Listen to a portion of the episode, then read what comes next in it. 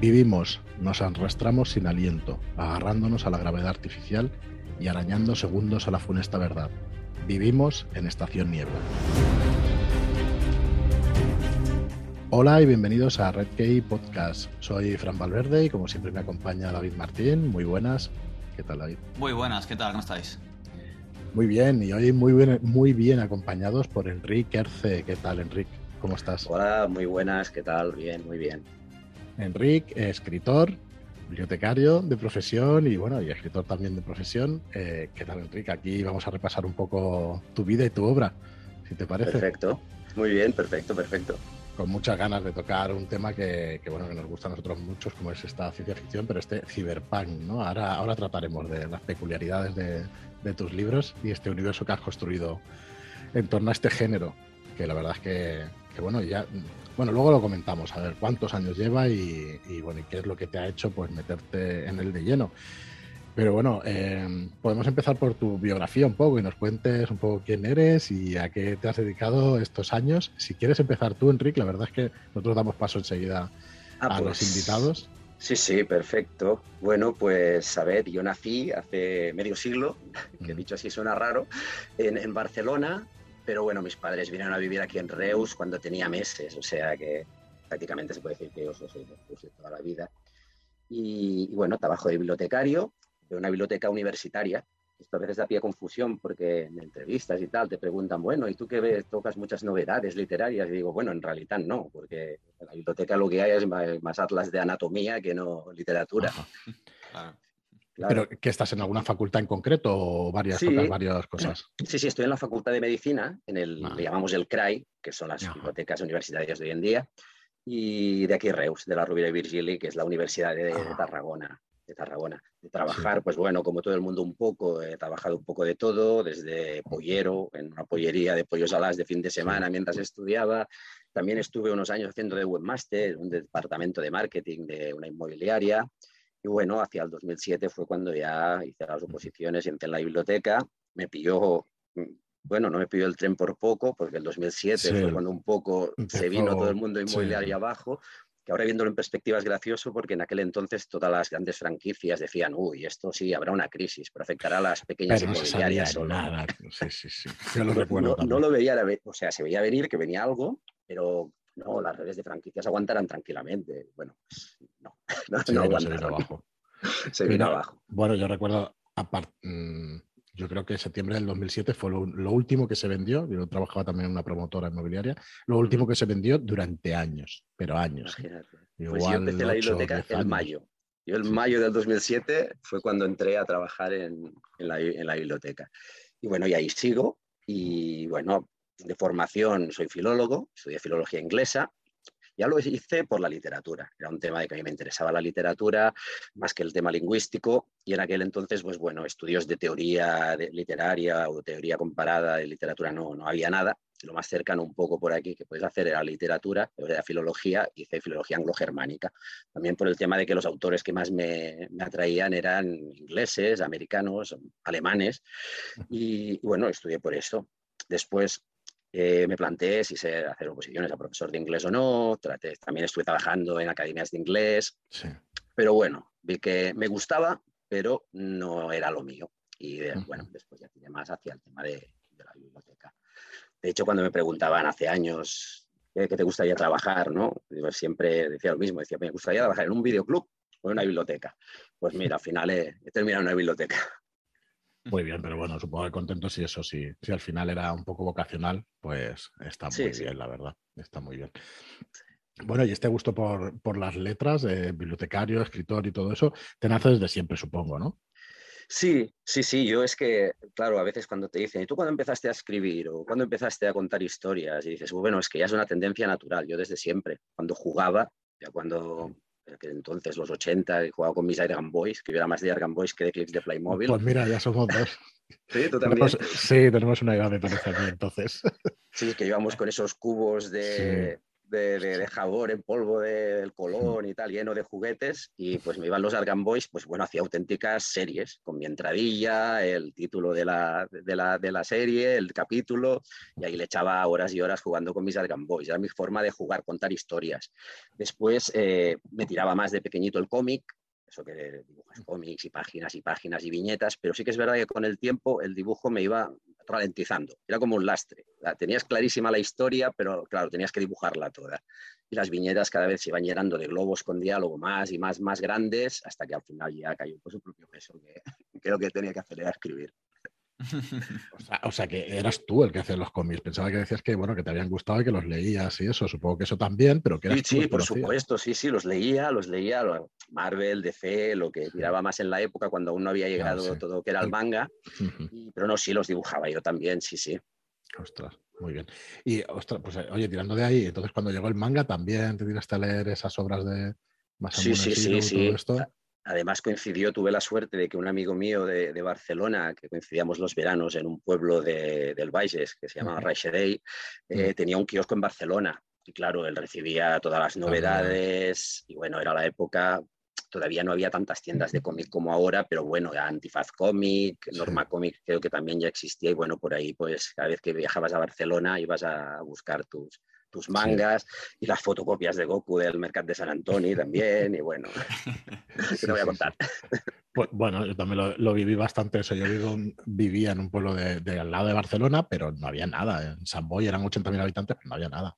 Había un par de librerías grandes y los kioscos que dices tú, y claro, peregrinábamos pues eso a la Gigamés o a la Norma, que yo creo que sí, que ya existía en la época, ya lleva unos cuantos años. Así que bien, bien. La verdad es que lo conozco, lo conozco el tema bastante. Muy bien. ¿Y mm, cuándo, cuándo fue tu primera novela, aunque no fuera publicada nunca? O sea, ¿ya escribiste tus primeros relatos? ¿Allá por cuándo? Escribir, escribir, yo creo que fue, ya me pilló un poco tarde, fue hacia el instituto. Ya, claro, en aquel momento aún había BUP y CO. Sería pues tercero, segundo, tercero de BUP. Por ahí empecé a escribir. Era creo que si no me equivoco, era alguna novela que, como la que hemos hecho todos, de fantasía épica, muy influenciado por entonces por El Señor de los Anillos, bueno, por las Dragonlands de aquella época y Mundos Perdidos y tal. Y, terminar, es decir, la primera novela larga que terminé era una que se llamaba eh, Hebras de Bruma, también hay la, bruma por allí, curiosamente, pero no, tenía algún, algún apunte de, de género, pero creo que es lo más, realista o mainstream que he escrito en mi vida, curiosamente. Es de lo primero que escribí. Bueno, es una novela de estas que de aprendizaje, que ahora la lees y bueno, dices, madre mía, ¿no? que ves que no, tenía muy claro hacia dónde iba. Sobre eso tengo alguna pregunta. O sea, al final el oficio de escritor, es que yo tengo clarísimo que es un oficio y que lleva mucho tiempo pues aprenderlo. ¿Cómo, lo aprendes? ¿Lo aprendes tú por ti mismo? ¿Has estado en, en cursos o...? No, no, no, no. La verdad es que, bueno, creo que como la mayoría, ¿no? Lo que típico que dicen, pues leer, leer, leer, leer muchísimo, leer muchísimo y bueno, y después escribir, evidentemente, porque tienes que... Yo desconfío siempre mucho de, de los autores que te encuentras, sobre todo los que empiezan, que dicen que no leen. Yo, claro, digo, no lo entiendo. O sea, ¿cómo puedes no leer, no gustarte leer y escribir? Nadie hace aprendido. Necesitas tus referentes, tu aprendizaje, las primeras novelas que sin darte cuenta ya copias el estilo de los autores que te interesan y poco a poco vas creando el tuyo. Pero claro, si no lees, si no tienes ningún referente literario, a mí se me hace difícil de, entender, pero alguna entrevista he leído. Curioso, sí, sí, la verdad es que yo estoy totalmente contigo. Eh, un poco como la comparativa, ¿no? De el, pintor, si no ve obras, al final no se empapa de otros estilos, otras, otras técnicas, no conoce su, arte, ¿no? Eh, y es, es, absolutamente necesario leer para, para poder conocer qué se hace, impactarte, nutrirte. Sí, sí, totalmente de acuerdo.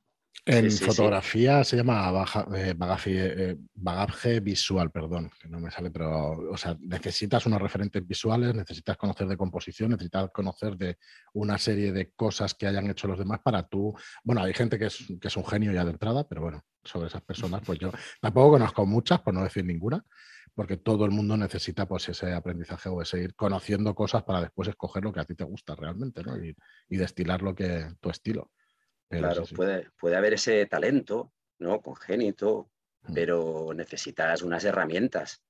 Por ejemplo, Rimbaud creo que, era súper joven cuando dejó de escribir, lo escribió todo de adolescente. No, sé si dejó de escribir con 16 o 17 años, toda su obra es anterior. Dices, vale, era un, prodigio. ¿Cuánta gente hay así?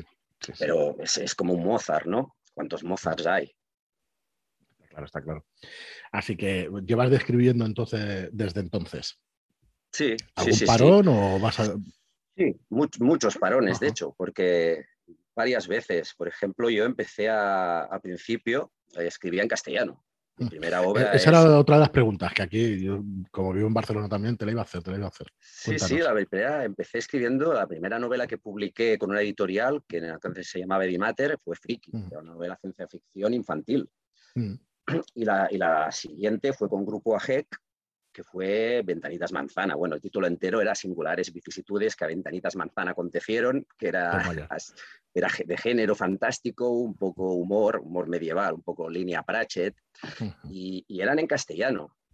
Eh, ¿Por qué? Bueno, es un poco, tiene un poco que ver también con todo el tema que se está debatiendo ahora de la inmersión lingüística. Claro, yo por edad ya a mí me pilló tarde la inmersión lingüística. Yo creo que hasta sexto, séptimo no me, no me pilló. Sea, todo era en castellano, excepto la asignatura de catalán. De catalán, había una. Exacto, que era la que hacías en catalán. El resto era todo en castellano. Y sí que es cierto que mis lecturas infantiles eran en catalán. Eran La Galera, La Xarxa, de estas colecciones, pues con Joaquim Carbó, eh, La Casa Sota la Sorra. Era, leía libros. del Seguro Origen y todo esto. sí, sí, sí, sí. Era, era en, bueno, eso ya un poquito más tarde, pero de niño a niño era, leía en catalán. verdad, que pero, era adolescente esa lectura. Exacto, pero ¿qué ocurre? Que a la que ibas a leer tus cómics Marvel, tus cómics DC, a la que veías tus series, El Granero Americano, El Coche Fantástico, a la que veías las películas en la tele o en el cine, eh, era todo en castellano. Y cuando llegó el anime y el manga, era todo en castellano. Y claro, mm, te dabas cuenta de que mi lengua materna es el catalán, yo hablo en catalán, pero a la hora de escribir te das cuenta de que tienes más, más soltura, incluso léxico en castellano. Y, después, ¿qué pasaba? Había la contra, de decir, evidentemente, los diálogos no son tan naturales, no son igual de naturales si los escribes en catalán que si los escribes en castellano. Y entonces, bueno, tampoco había muchas oportunidades, la verdad, porque yo me encontré Ciberdark, no sé si recordáis la comunidad de Ciberdark del 2000 al 2005, allí encontré un grupo de creación literaria que era el Tierra de, de Leyendas. Y bueno, a la que encuentras gente que, escribe, pues tú también te animas a hacer tus pinitos, a compartir escritos, a que te digan lo que opinan. Y bueno, de allí salió gente muy interesante, porque ahí salió eh, Joe Álamo, salió Claudio Cerdán, José Miguel Vilarbou, era gente que corría por ese grupo de creación literaria. Y a la que ibas a buscar fanzines, donde foguearte y revistas eran en castellano, no había nada en catalán, hasta que apareció mi asma pero ya era sobre el 2000, 2005, 2006, que sacó una versión en catalán. De hecho, tenían problemas para publicar en catalán. Tenían versión castellano y catalán, miasma. Y, y para promocionar en catalán, que les enviaran escritos, lo que hicieron fue crear un premio literario.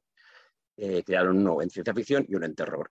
Y yo me presenté al de terror y gané el primer premio Miasma de terror del 2007, lo gané con un, eh, con un cuento en catalán que escribí expresamente para ese premio, porque había algún lugar al que dirigirlo. Y bueno, y a partir de aquí sí que ya progresivamente cada vez escribe más ya en catalán. Sí, sí, pues mira, lo que dices de los premios es muy interesante para incentivar la afición, la afición de cualquier cosa, para, para incentivar cualquier... Van muy bien, muy bien los premios. Sí, sí, de hecho los premios Ictineu nacieron así. Mm. Los de la Sociedad Catalana de Ciencia Ficción y Fantasía, que serían un poco el equivalente del Ignotus, eh, nacieron con esta, con esta voluntad de, de premiar y potenciar tanto la, la lectura porque también hay parte de voto popular que pueden opinar sobre lo que han leído, como la escritura de, obras en catalán. Ahora, eh, no sé si es lo que intentan conseguir también, bueno, en, el 42, en el festival, que pudiste estar el año pasado, que al final no, no, pude pasar, pero, pero sí que sí que estuve con alguna otra charla y eso. También incentivan un poco esto. Hay un montón de charlas de aquí, claro, al final se hace en Barcelona, ¿no? Entonces, bueno, que, menos que por lo menos incentivar lo que se hace por aquí y eso, aparte de traer autores extranjeros que te puede dar prestigio internacional, ¿no? Pero también está muy bien que se apoye a gente de, por aquí. Creo que participaste en una charla, ¿no? De la ciencia ficción de los... Sí, la ciencia ficción precisamente en catalán, la actual, la ciencia ficción en catalán. que se está haciendo. Sí, sí, sí. También estaba pues Salvador Masí, que también mm. es un autor bastante conocido en catalán. Estaba Ricarefa, que ha publicado Las máquinas del caos hace poco con Maimés. Estaba Elena Bartumeu, que ha publicado Forbit con, con Malas Herbas. Sí, creo que ya está, éramos dos. Bueno, editoriales, por ponernos un poquito de. por, poner, por, ponernos algo de flores a las editoriales catalanas, están saliendo Mes, Malas Herbas lleva ya bastantes años. me parece espectacular la labor que están haciendo. Mes tiene un catálogo estupendo y eligiendo unas obras, pero vamos, de maravilla, trayendo gente de fuera que ni siquiera se ha traducido en castellano y que, bueno, para nosotros es un espejo también como Red Key. La verdad es que nos fijamos mucho. Hemos tenido ocasión de conocerles y, y la verdad es que una, una maravilla. O sea que un aplauso para ellos porque parece que hacen una labor editorial, pero estupenda. Muy bien, Henry, pues oye, si quieres, eh, pasamos un poco a, tu obra. ¿Y qué es lo primero que, publicas en, ciencia ficción? Porque al final es tu género, ¿no? Por lo que dices, eh, hiciste aquella primera, pero al final es tu género. Sí, aquí. sí, bueno, es curioso porque al principio es lo que te comentaba. Es cierto que la primera fue de ciencia ficción infantil, la que te he comentado del friki, pero después yo tiraba más hacia, hacia el terror, el género, pero la ciencia ficción era lo que me daba un poco más de respeto, diría por el, todo el tema tecnológico y tal. Lo que pasa es que, bueno, yo siempre he sido muy aficionado a los videojuegos, desde, bueno, desde los 80, cuando los primeros Commodore 64 y Spectrum, y hasta ahora, que sigo jugando, claro. Y, y bueno, me vino por ahí. O sea, no era tanto de, visitas extraterrestres ni de viajes intergalácticos, sino que era una ciencia ficción más interna, un poco hacia, hacia adentro, tecnología más cercana, que por ahí también seguramente viene la relación con el cyberpunk, que es un tipo de, ciencia ficción, pues bueno, que va más hacia el ciberespacio que no hacia el espacio exterior, por decirlo de alguna manera. Y la primera novela que publiqué de ciencia ficción fue, bueno, Simulaciones de Vida, con, con Malas Hierbas, que después del 2018 salió con, con, con Books y después ya esta salió publicada el 2014 con Malas Herbas y el 2018 ya salió Estacio Boira, que es Estación Niebla, que se ha producido ahora. Y el, siguiente ha sido el 2021, tenía que aparecer el 2020, pero con la pandemia pues como todo se retrasó. y apareció el 21 eh, La Stein Miranja.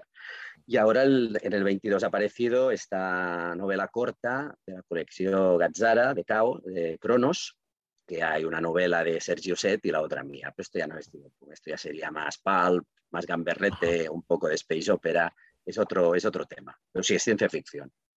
Sí, o sea que para no gustarme, al final me he enganchado del todo. Eh, es curioso, ¿eh? Yo mm, alguna vez lo, he hablado también con David. Eh, no son géneros que igual pensemos que son lo nuestro. A mí me pasaba con la ciencia ficción, me pasa con el western, que yo pensaba que no me gustaba, pero como me había tragado tantas películas de niño, dices, bueno, y al final dices, bueno, es que, joder, me encanta. O sea, es una cosa que me encanta. ¿eh? Sí, sí. Ya no sabes muy bien de dónde viene. Oye, ¿qué piensas cuando escuchas a Daniel Genís del Biblionauta decir, no es exagerado considerar a Enrique Erce el creador del cyberpunk en la literatura catalana? ¿Qué se te pasa por la cabeza? Bueno, lo, primero que pienso es que vamos tarde.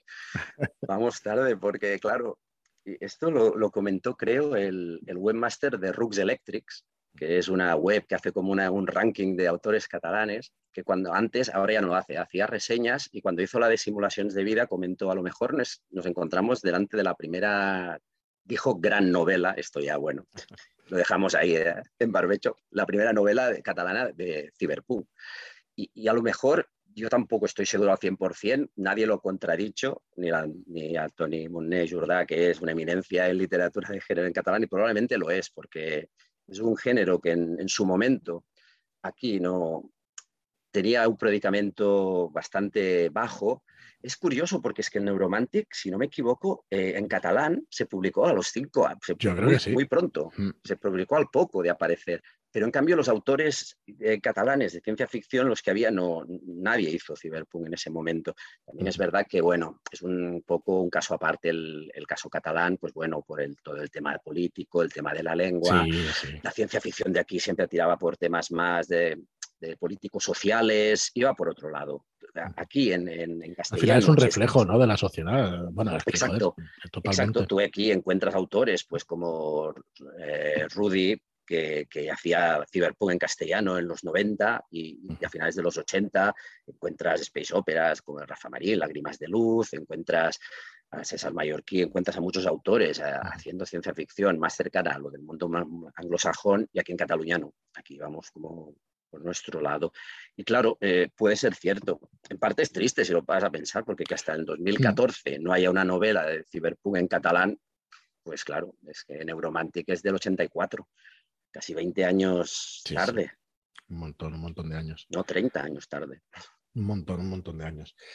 Bueno, pues eh, Enrique, cuéntanos más sobre esa primera novela, Simulaciones de Vida. Cuéntanos un poquito de qué va.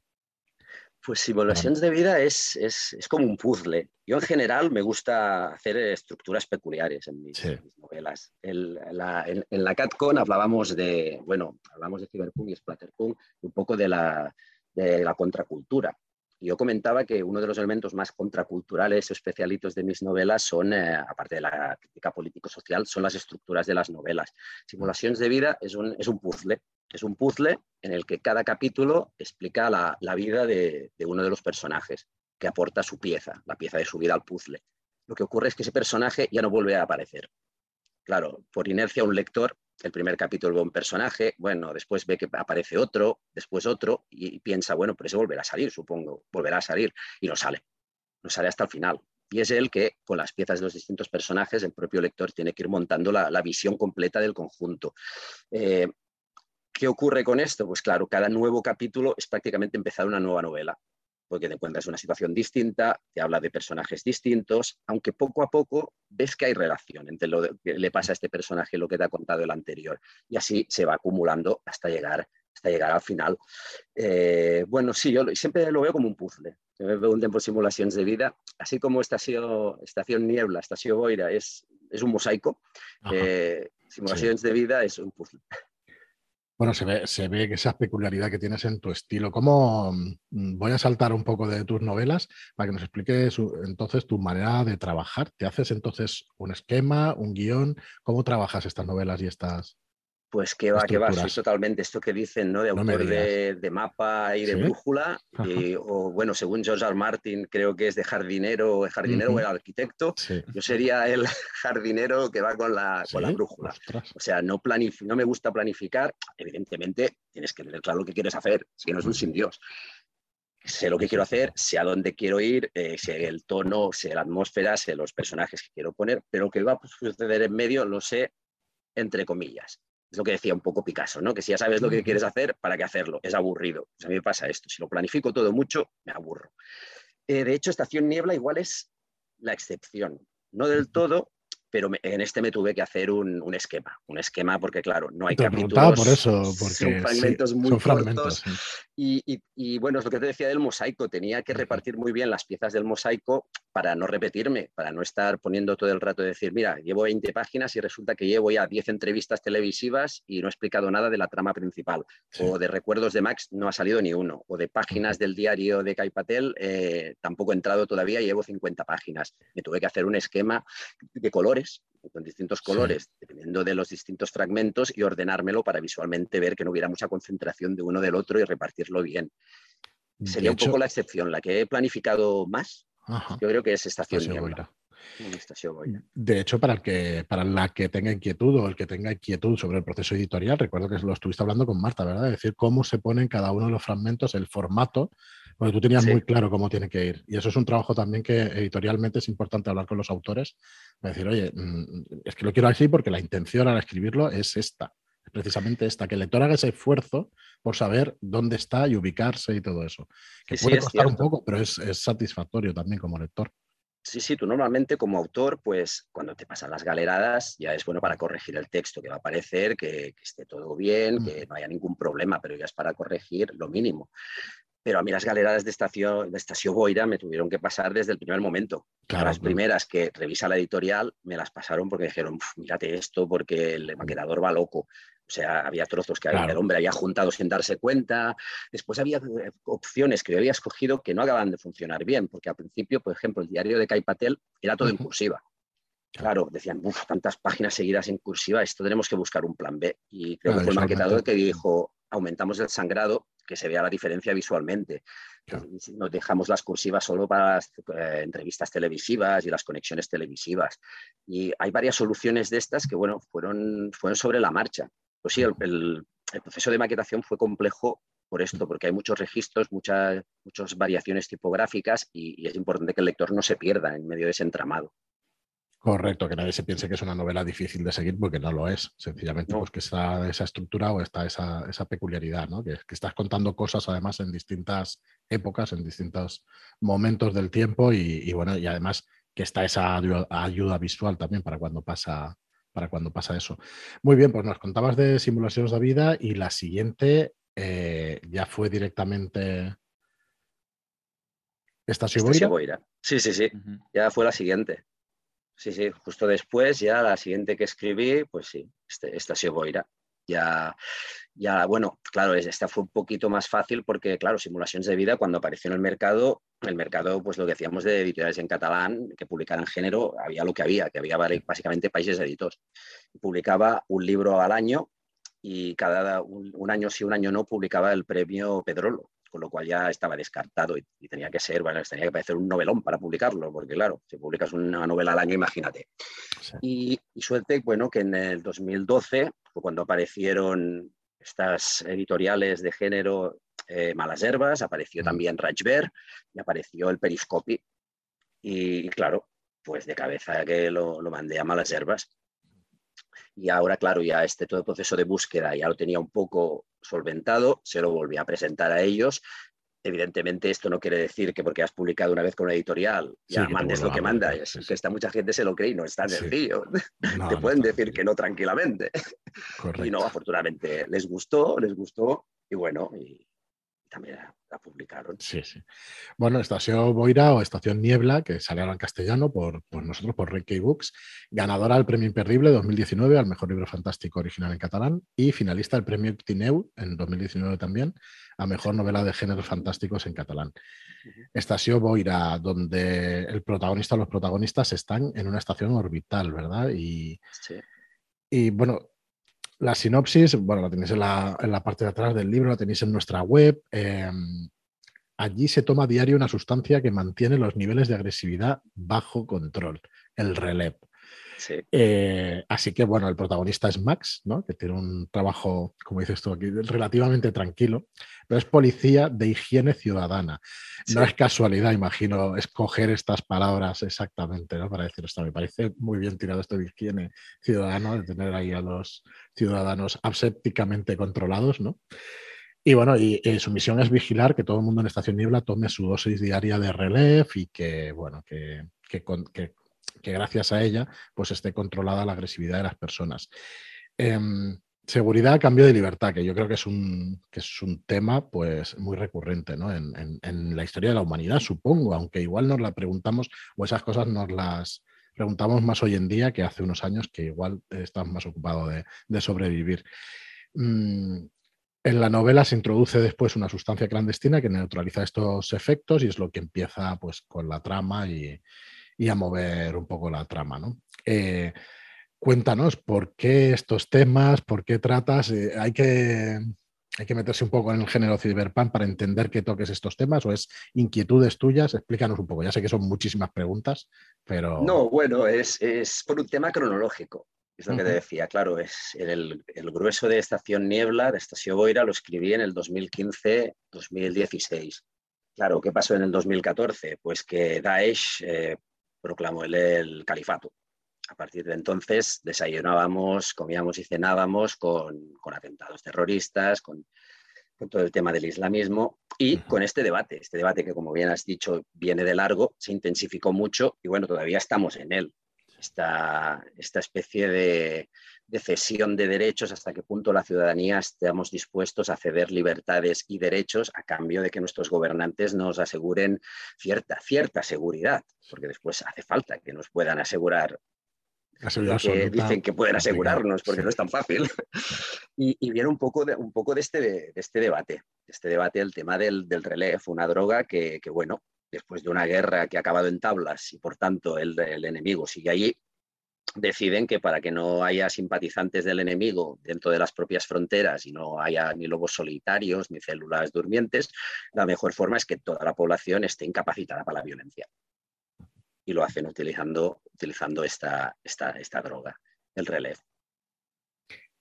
Muy bien, y es que claro, sin, sin, destripar, ¿no? Sin destripar demasiado la novela tampoco podemos explicar mucho más, ¿no? Pero al final es eh, supongo que Max empieza a descubrir ¿no? los intereses de las megacorporaciones, de quién controla la economía mundial y todo esto. ¿no? Es un tema sí, bueno, va todo relacionando. Esto es un tema recurrente en el ciberpunk, las, las megacorps, el poder de estos conglomerados empresariales que va mucho más allá que el de los gobiernos, que acaban siendo títeres en sus manos. Bueno, cosas que ya empezaban a pasar en los 80 y que ahora ya hemos normalizado hasta cierto punto, ¿no? Solo hace falta ver, no sé, ahora con la pandemia lo que pasó con las patentes de las vacunas, ¿no? Hubo todo el debate quién acabó llevándose el gato al agua. O sea, no, es algo que, que, resulta, que resulta evidente, ¿no? y, bueno, aparte de esto también del, de este debate que hemos comentado, ¿no? Violencia-libertad, otro de los, de los temas que, importantes en la novela es el de, de la memoria. Es un, es un tema muy Philip K. Dick, ¿no? En su caso, como era un hombre que bueno, que tenía sus cosas con las drogas y tenía algunos problemas de, de paranoia, pues bueno, él la, memoria pues ponía en duda, ¿no? Si realmente teníamos la memoria, nos podíamos fiar de ella a la hora de saber quiénes somos o, nos engañaba, ¿no? Y, aquí, bueno, hay esa dualidad en la novela eh, mediante el visor Remembrance que te permite recuperar en principio solo recuerdos felices, como si fuera pues una cámara de vídeo donde grabas las fiestas de cumpleaños. Y bueno, hay la dualidad de, memoria como, como esa válvula de escape, ¿no? Que te permite huir de un presente que no te gusta y te permite huir a ese paraíso perdido de tiempos más felices, pero también la memoria como una cárcel, una prisión, que te encadena, encadena al, pasado y no te deja avanzar, ¿no? Es un poco, de hecho, la, tesitura en la que se encuentra, que se encuentra Max. Sí, Max, que había participado además en una, en una guerra y bueno, ya está realmente tocado por los acontecimientos que le habían pasado en el, en el pasado, ¿no? O sea que, bueno, una novela muy, muy interesante, Cyberpunk. Oye, eh, ¿cuáles son tus referentes en el tema Cyberpunk y, y, hasta qué punto Blade Runner y estos visores eh, te acompañan en la novela? Eh, ¿Cuáles son las influencias? para esta novela en concreto, más que el, más que el cyberpunk clásico de Gibson, Sterling de los 80, es el, japonés. El, todo el que vino un poquito más tarde con, pues, con Akira de Katsuhiro Tomo, que es del 89, aunque aquí llegó el 92, o las películas de Mamoru Oshii que hizo sobre Ghost in the Shell, de Masamune Shiro, y series como pues, Ergo Proxy, Line, más, más, tema, más tema anime me interesaba también por el tema fragmentar, eh, la estructura de la novela, porque el anime y el, manga, sobre todo el de ciencia ficción, suele ser muy complejo narrativamente hablando, no pone las cosas nada claras, le gusta jugar un poco al despiste, es caótico, y creo que todo esto iba muy bien para reflejar la, mentalidad de Max, un poco su personalidad hasta cierto punto atormentada y fragmentada. O sea que en este caso concreto eh, yo creo que hay más influencia del, del cyberpunk nipón que, del clásico literario. O sea que, bueno, mira, eso me enlaza con la, portada cuando se la encargamos a Alberto, aquí se llama Martínez. Él tiene un estilo, habrás visto sus ilustraciones, tiene un estilo tirando a oriental que, bueno, que esperamos sacar la segunda, la segunda novela porque es que tenemos una idea para la portada que espero que esperamos que te guste, porque es que tiene un estilo de este cyberpunk y con y bueno, y anime y todo esto oriental que, que bueno, que le va estupendamente, la verdad. Pues mira, pues sí, sí, lo clavasteis con eso. De, presentarlo. Es verdad que estaba, eh, bueno, tiene influencias claras de Neuromante, pero creo que se le dio un giro que, la verdad es que ha quedado más original con este visor que lleva el protagonista Max y el, tatuaje que se le puede ver, el que se quiera fijar en la portada. Sí, al final sí, sí. Ese es un detalle muy bonito. No sé si mucha gente se fijará porque es sutil. Claro, es sutil. Y, si, y, si de hecho, si no has leído la novela, es difícil porque ya ni lo buscas. Claro, si has leído la novela igual y la vuelves a mirar, igual sí que lo buscas. igual sí te das cuenta. Pero bueno, ahí está ese huevo de Pascua, que bueno, que está claro que está, pero bueno, que es verdad que que no lo haya leído puede, puede llevarse, pues, no se da cuenta y ya está. Muy bien, pues oye, explícanos un poco entonces eh, esta segunda novela, La Astral Miracha, que está ambientada también en este mundo, en este universo. Sí, este, La Astral Miracha le ha dado la vuelta a todo, por decirlo de alguna manera. Jo escriví Simulacions de vida, es una novela independiente. Escribí Estació Boira, es una novela independiente. Y ha llegado, está en Miratja y ha decidido que no, que todo pasa en el mismo mundo. ¿Qué quiere decir? No es una historia contada en tres partes, no es una trilogía. No quiere decir que si lees uno dices, vaya, esto no termina. No, no, son tres historias independientes, pero es un universo expandido. Pasa todo en el mismo, en el mismo universo, que de hecho en la crítica que hizo en el Biblionauta, Edgar Cotes lo, bautizó como Boiraverse, que no me pareció mal. Me gustó porque no es lo típico socorrido de que ponen el nombre del autor o no. Boiraverse. Dije, mira, suena bien. Y, bueno, ha convertido lo que eran estas historias que parecía que no tenían ninguna relación, las ha convertido en una especie de, momento de tríptico. Esta Mirage sería la parte central, el origen sería simulaciones de vida y la continuación sería uh, Curioso, qué curioso. Bueno, pues ya conoceremos un poco más adelante. Espero que conozcamos la Transmiracha, que está, está en catalán por Malas Herbas desde 2021 y bueno, y, que esperemos que, se vea también en castellano, que llegue algo más de gente fuera de aquí de Cataluña y, que se pueda leer. Eh, ¿qué, sientes? Supongo que, está muy bien, ¿no? Que al final tu obra se conozca, incluso bueno, la traducción al inglés o cualquier otra cosa, pues la verdad es que es interesante, ¿no? Que, se, que para un autor pues se pueda leer en otros idiomas. Sí, sí, totalmente. Totalmente. De, de, hecho, incluso hay, el otro día leía un debate en Twitter que había estos días sobre sobre, claro, es cuando mezclamos el tema lingüístico con el político, que a veces es complicado. la lías, ahí la lías, seguro. se lía. Pero hablaban, sobre, hablaban de, si una novela que el autor era catalán y la había hecho en catalán, mm. si era bueno o no que apareciera al mismo tiempo en castellano. Pues por todo el tema de que mucha gente que igual mm. hubiera hecho el esfuerzo de intentar el catalán ya la tiene en castellano y se olvidará. Ahí yo no entro. Pero bueno, que una novela que, que haga un tiempo o no que ha salido en, catalán, haga una traducción al castellano o a cualquier, a cualquier idioma, es buenísimo. Y es buenísimo para ciencia ficción en catalán, para su difusión, para su reconocimiento. y bueno, de eso no tengo ninguna duda. Que tiene que pasar un tiempo entre que ha aparecido la versión en catalán y el resto, esto yo creo que es otro debate.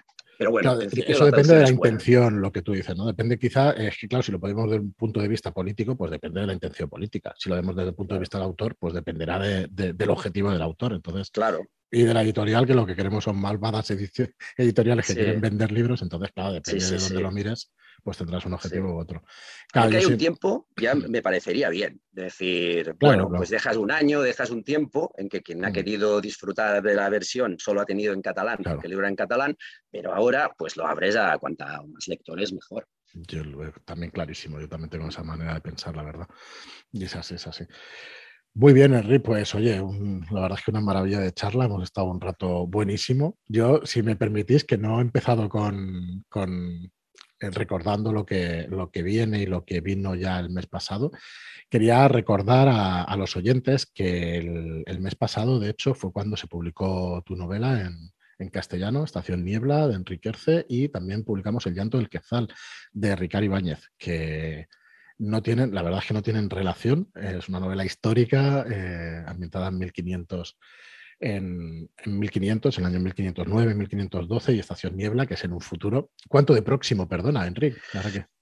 Mm, no, me gusta nunca entrar en cronologías, porque es lo que ocurre con la ciencia ficción. Llega un momento que ya se supera y ah, dices, anda, mira, ¿no? Que esto es 1984 que ponían, ¿sabes? No, no, no me gusta. De hecho, si te fijas, no aparecen fechas en los libros. es un futuro lejano, puede ser el siglo XXII, puede, bueno. no me gusta pues concretar eso, ¿no? Salía, ya lo tenéis en librerías, Estación Niebla de Enrique Erce, salió, como os digo, el, mes pasado, en mayo, y esperamos pues que poquito a poquito, también los libros necesitan un tiempo ¿no? de, este boca a boca y de que, de que vayan viéndose en librerías. Y este mes de junio tenemos El rastro del rayo de Rebeca Roanhorst, el, el 15 de junio de este mismo mes.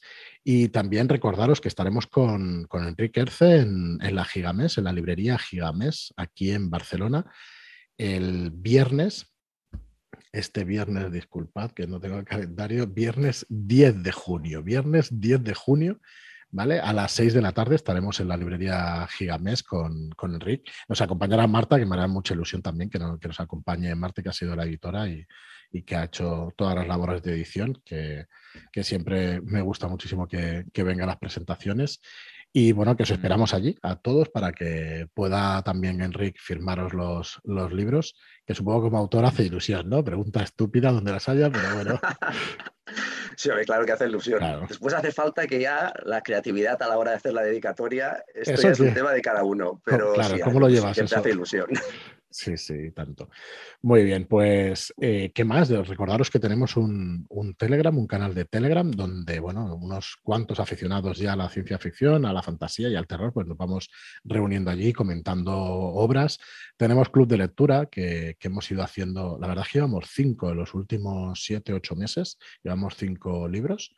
No sé si siete, ocho meses o un poquito más, ¿no? Pero la verdad es que está activo el club de lectura, suele suele tener visitas, solemos tener participantes. Es muy satisfactorio comentar un libro que has leído y, recordarlo junto a gente porque siempre hay ángulos de, las novelas que no has tenido cuenta y que, y están muy bien comentarlo. Y recordaros también que en nuestra página web, en redkeybooks.com, os podéis suscribir a nuestra newsletter pues para recibir pues, capítulos de las novelas, para recibir nuestras noticias y, bueno, todo lo que vamos haciendo eh, suscribíos a este podcast, ¿no? Que se dice, no lo suelo decir, pero la verdad es que es, es, muy importante que os vaya saltando las notificaciones y nos ayuda a nosotros muchísimo pues, a ir creciendo poco a poco. La verdad es que es una labor diaria, ya lo sabemos por otros proyectos que hemos tenido, pero que nos ayuda muchísimo pues, a la difusión de, de nuestros libros y de la literatura de género en general, ¿no? Porque realmente, pues, sí, te dedicas a vender libros, ¿no? Pero a lo que realmente te dedicas es que a la gente, a que la gente se aficione. Lo de vender viene después. Cuando te has aficionado, pues al final pues no haces más que querer consumir pues eso a lo que te has aficionado. Y oye, Enrique, una pregunta por, por último, que se me ha olvidado preguntártelo antes. Decías que ya jugabas de pequeño con esos Boys, jugando las historias, todo eso, luego eh, lector de cómics, de videojuegos. ¿Has probado el rol alguna vez? es muy gracioso porque hay muchos amigos que dan por hecho que yo juego al rol, pero a todas horas. Y, he jugado dos veces en mi vida rol. Dos veces. Dos veces. Una, eh, creo que era un grupo que jugaban al Señor de los Anillos. No sé por qué fui a parar yo ahí un día que no, no sabía ni por dónde iba. Creo que la primera pelea me cortaron la cabeza porque era muy gráfico. Además, te decían exactamente lo que te había pasado. Mira, te acaban de cortar la cabeza. Pero el número y, te pasa esto. partida. y curiosamente, la segunda vez, que dirás, pues, ¿dónde ibas? Alma Cándida. Y con, con, mi hermano y unos amigos en el pueblo, en Raishadei, en el que pasamos los veranos que te he comentado antes, y hice de, de Dungeon Master. Teníamos, creo que las instrucciones, no sé, de un Dungeons and Dragons, más o menos nos apañábamos con los dados que tenía alguno y inventé, pues nada, una, una partida, que de hecho después en eh, Ventanitas Manzana, uno de los capítulos de, del Cuentos del libro era una adaptación de esa, de esa partida. Pero no he jugado más veces, solo dos. Curioso. ¿Y no, te da curiosidad o es porque no, al final no ha dado la casa? Mm, sí, pero bueno, supongo que tampoco mis amigos nunca les ha dado mucho por ahí. Digamos que el entorno, supongo que si tienes muchos amigos que juegan a rol, pues acabas jugando a rol. Sí, Yo, pues la gente que tengo cerca no le ha dado por ahí. Y bueno, me ha dado más por los videojuegos. Supongo que al final tienes que escoger un poco, ¿no? Sí, tanto. Bueno, estamos relacionados también, ¿no? O sea que Sí, sí. Muy bien, Enrique, pues. El tiempo es el que es, ¿no? Y al final tienes que decir algo. Sí, sí. Ostras, que entre trabajo, escribir una novela. Oye, ¿qué, ¿qué, tiempo te lleva a escribir una novela? Pues depende. Normalmente es que yo soy bastante anárquico escribiendo. O sea, yo sería la antítesis, lo que comentábamos antes del escritor profesional, que dice yo mis cuatro horas al día, de esta hora a esta hora, y tengo que hacer tantas palabras, tantas páginas. No. Yo voy, voy por proyectos. Cuando tengo una idea clara de lo que quiero hacer, pues voy a tope con eso. Y cuando lo termino, pues bueno, igual hasta que no tengo otro proyecto claro, no escribo. Me, espero a escribir y, varía mucho el tiempo de escritura. Eh, por ejemplo, la última, la del Un bibliotecario de Mart, Claro, era una novela corta. Esta creo que la terminé en cuatro o cinco meses, pero eso para mí es muy, muy rápido. Suelo tardar porque ya te digo, tampoco tengo un ritmo continuado. Ya ves que, bueno, aquí caóticos también con las entrevistas o las charlas. Nosotros nos gusta llamarlo charlas más que, entrevistas y eso. Saltamos de un tema a otro, pero bueno, espero que haya quedado interesante, que le guste a la gente conocerte. La verdad, que hayas estado a gusto, Enrique. Sí, sí, sí, mucho. Sí, bueno, y es interesante, ¿no? Va a ser un poco de debate y caos, porque para el otro ya están las presentaciones, que siempre son un poco más hmm. pautadas. Bueno, en principio, después también a veces, pues acabas yéndote por los cerros de Úbeda, pero bueno. Hay un poco de todo, pero sí, nos gusta que el podcast, pues eso, sea más, más orgánico, ¿no? Que vayamos saltando de un tema a otro y eso, tenemos un pequeño guion y tal, pero bueno, luego yo pues me lo salto y voy haciendo preguntas y eso porque me, me parece interesante y tal. O sea que, nada. Muchísimas gracias, Enrique, por pasarte por aquí. A vosotros. Muchas gracias y bueno, esperemos que, funcione bien, que leáis Estación Boira, Estación Niebla en castellano, que os guste Y nada más, muchísimas gracias a todos por estar ahí, muchas gracias por vuestras reseñas de 5 estrellas en iTunes, por vuestros comentarios y me gustan en iBox, por los comentarios también o las reseñas de 5 estrellas en Spotify y hasta el próximo programa. Hasta la próxima.